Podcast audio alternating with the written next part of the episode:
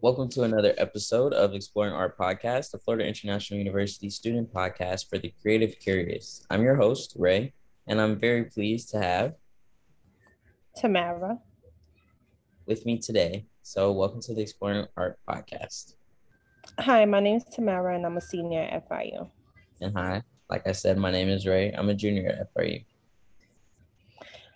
Okay, so before the podcast, we went ahead and did some research. So we got some background information about the bat-eared mass from the region of Nigeria. And when we did our research, what came back was that it was a tribal influence piece that used that was used to enforce correct to correct behavior. So given the history of Africa, um, I'm I'm either thinking that one would think, hey, if I don't follow the rules of the land or um, just the rules of a period of the society that they're living in, that they would then be punished and turned into that bat eared mass lady. I don't know what to call her. And then um, moving along. So apparently, masks are used in Nigeria and Africa overall, but in Nigeria for spiritual reasons and religious reasons as well. And Boki is within Nigeria, is very close to Cameroon. Cameroon and Boki shares, um, I believe they share a river. Don't quote me on this believe they share a river that um that connects them. They do. I learned that in my research too. Okay, yeah. So they sh- they shared a, a river that connects the two, and they are the the geographics of their land is basically pure land. So they're able to farm, and they only came about in 1991 this is not surprising because there's a lot of tribes in Africa and villages in Africa where the people move around often because after using the land to grow crops and things that they used to either sell for profit or survive off of, like eating and providing for their family, they go ahead and search for more fertile land so it's not a surprise that Boki only came about in 1991, which makes it what, like 31 years old? Okay. Yeah, that's about 31 years old. Now, what about the Ivory Coast?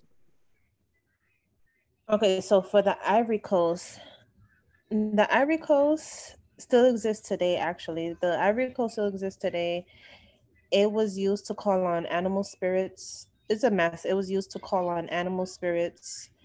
Um, it was used in rituals as well. It was used to call and wake up the dead for sometimes holding ceremonies.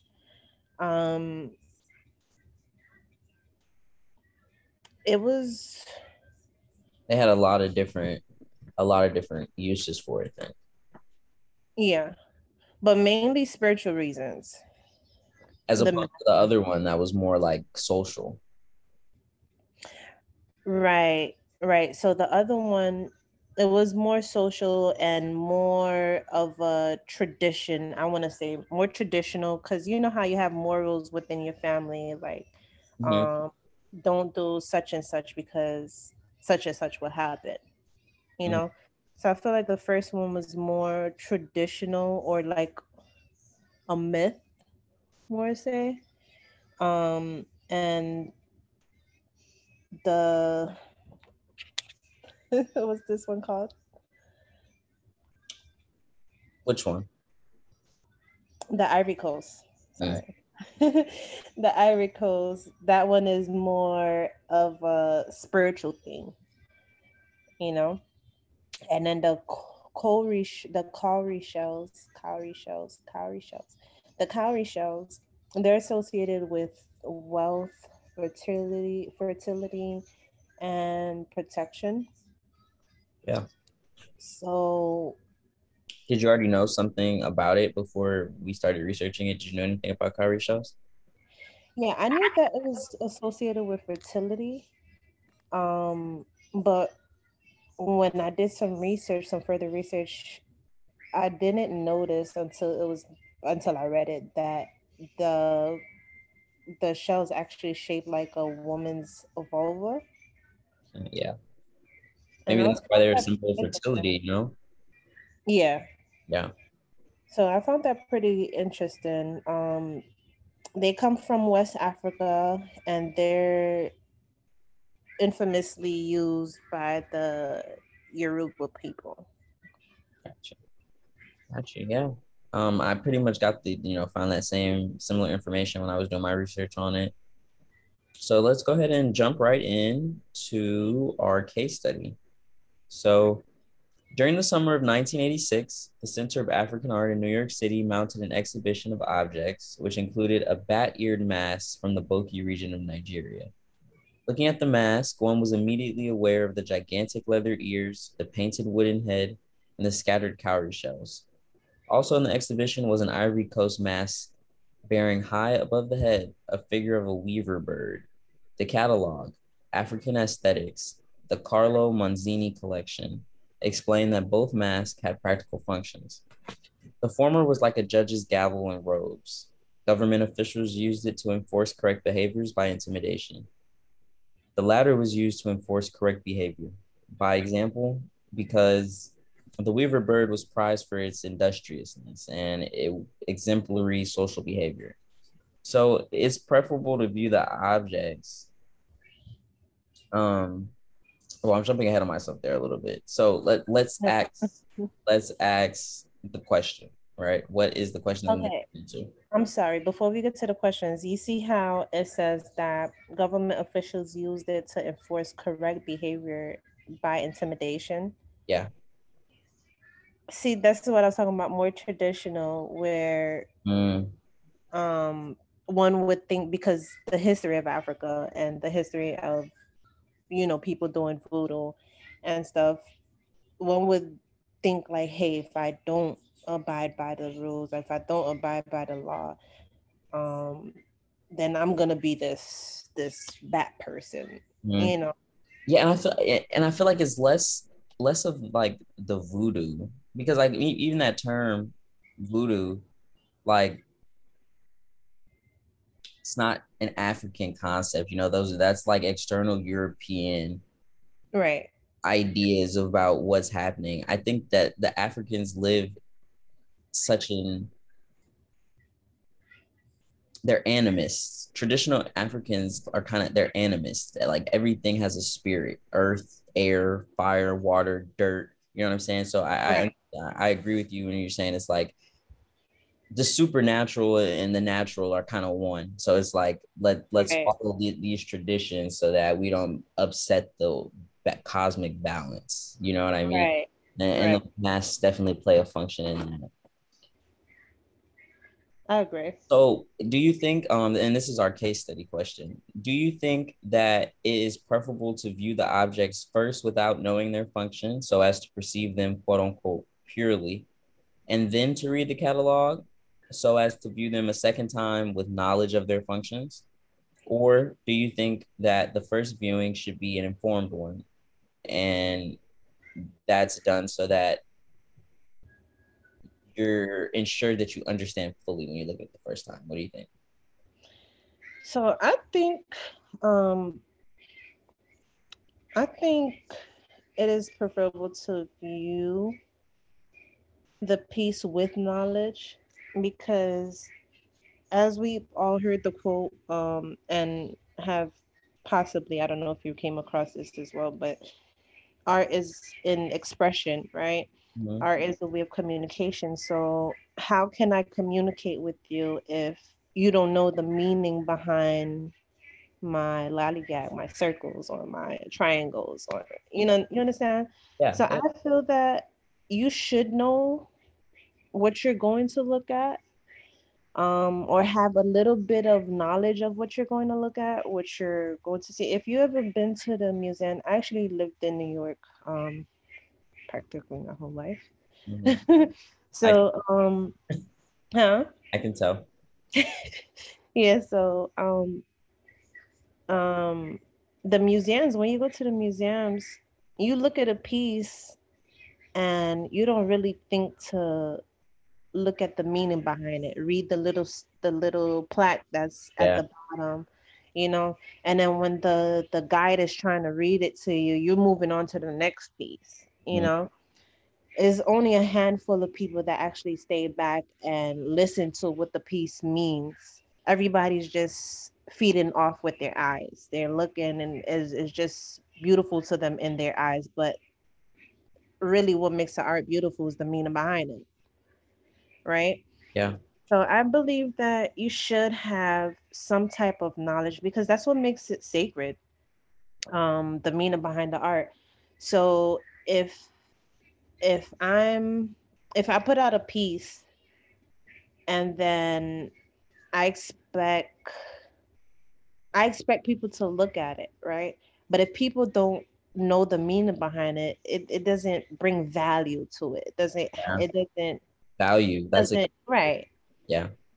So I, I feel like you should know some type of information, some type of something before you go into it. Yeah. Before you go into something. You know, I kind of see both. You? I kind of see both sides. To kind of, to speak on your point, I do think that the deeper understanding that a person can glean from looking at something in the right context is super important because context is everything. You know, like a fork is just a fork unless you're trying to eat pasta. You know what I'm saying? But you know, like that's a kind of a bad example, but you know, like the no, context matters. Was it okay? Good. The context context matters. Um, and I don't but but at the same time, I don't think that it's necessary to. It's necessary to be moved by a piece of art, but to really understand and and put yourself in the shoes of the artist that's an important piece to understand understanding that background that context. Like you can look at a piece like you said um, everybody's kind of operating off their eyes generally. You're looking at the piece and you're like okay i like this. It, it invokes whatever emotion it invokes um, but you don't understand you know what i mean? Like you don't understand. Um like a good example of that i feel like bringing it back is the cowrie shells like they just look you know they're just shells unless you know the context that they're used as a form of currency. They're used in divination systems, you know, like they're a huge integral part of West African society. But if you didn't know that, there's just shells and they have pretty much no meaning to you. Right. And um a lot of people now is wearing full locks right? And then they'll add the the cowrie shells to them, mm-hmm. and with that's without knowledge, without knowing what it what it means. You know, they just thinks it looks nice. It just looks nice, but I don't really know the meaning of what I'm doing. Right. Right. You know, and I feel like I feel like it's really important. And on the other hand, um, I kind of feel like everybody does have a unique eye to something. So just because something means something to you as the artist doesn't yeah. mean it has to mean that to me. Mm-hmm. You know, but then as an artist too, huh? And I and, and I wouldn't be wrong for having an opinion of it different than you, even as the artist. Right, right. Uh, your own perspective is never wrong. But then as an artist, it kind of like that's not what it means. That's not what it means, you know? But I feel like I feel like as a as an as an artist myself, and I say that I say that not in like a I'm not like a physical artist, but like I'm a very artistic, creative person. And I say I feel that once an artist creates a piece of art and births it into the world, it's not yours anymore. It's kind of like having a kid. Like, you know, the kid didn't come from you, it came through you. It's its own separate entity. You know what I'm saying? it takes on a life of its own, I think. Um, and I think there's a lot to be said for that. I think it's one of the best parts of art to me. Um, That's... I, I wanted to touch on the other side a little bit too, um, because like when the, the the case study, it's asking, is it preferable to view the object first without knowing um, without knowing the function to view it quote unquote purely? And I think that there's like a, a deeper inherent knowing that comes with art and like a kind of universal understanding, you know, like not understanding, but like understanding. You just kind of look right. at and you just know. You just right. um and but then I'm sorry to cut you off. I feel like that comes to from prior knowledge too as well. Like yeah. For instance, if I was to go somewhere and I was to see um cowrie shells, I know they're associated with fertility, right? Mm-hmm. If I seen an art piece, depending on the vibe, depending on the environment, I'm gonna know specifically this art piece is either about fertility, um, divination, just right background, yeah. But but that's because I already have that knowledge you know so i feel like it, it kind of has to do with your prior knowledge as well because it's like this a circle right? A circle usually represents um unity is, is strong. You cannot break into a circle. You can't come out of a circle. Um a, a circle is a woman's womb. A circle is the earth. You know it has so many meanings but that's because and then when i if i was to look at an art piece and it has circles i would know that it's it's it's sending off a message of something strong some type of unity some type mm-hmm. of um i don't want to say feminine energy but yeah i mean versus a square versus a square yeah. I i see what you you understand what I'm trying to say? Yeah, definitely. So I believe it has to do with prior knowledge too. Um, it's something else that you said that kind of triggered what I was gonna say. Um, you mentioned that. All right, it's gonna come back to me. Sorry. No problem. Go ahead. Um, but yeah, that I mean, honestly, that that kind of wraps it up. We answered the question. Um, so I think we kind of I think we kind of both agreed that in order to really take the full measure and really appreciate a, a piece of art, a little bit of context is necessary. Not complete 100%. You don't have to know everything about the subject, but having right. that little bit of background could definitely be helpful in getting some meaning from the art. Yeah, um, definitely. So I want to thank you so much for joining us today. Um, thank you, Tamara. Thank you. Um, so this concludes Exploring Art Podcast. Please subscribe to the Exploring Art Podcast on iTunes, Spotify, SoundCloud, or wherever you get your podcasts.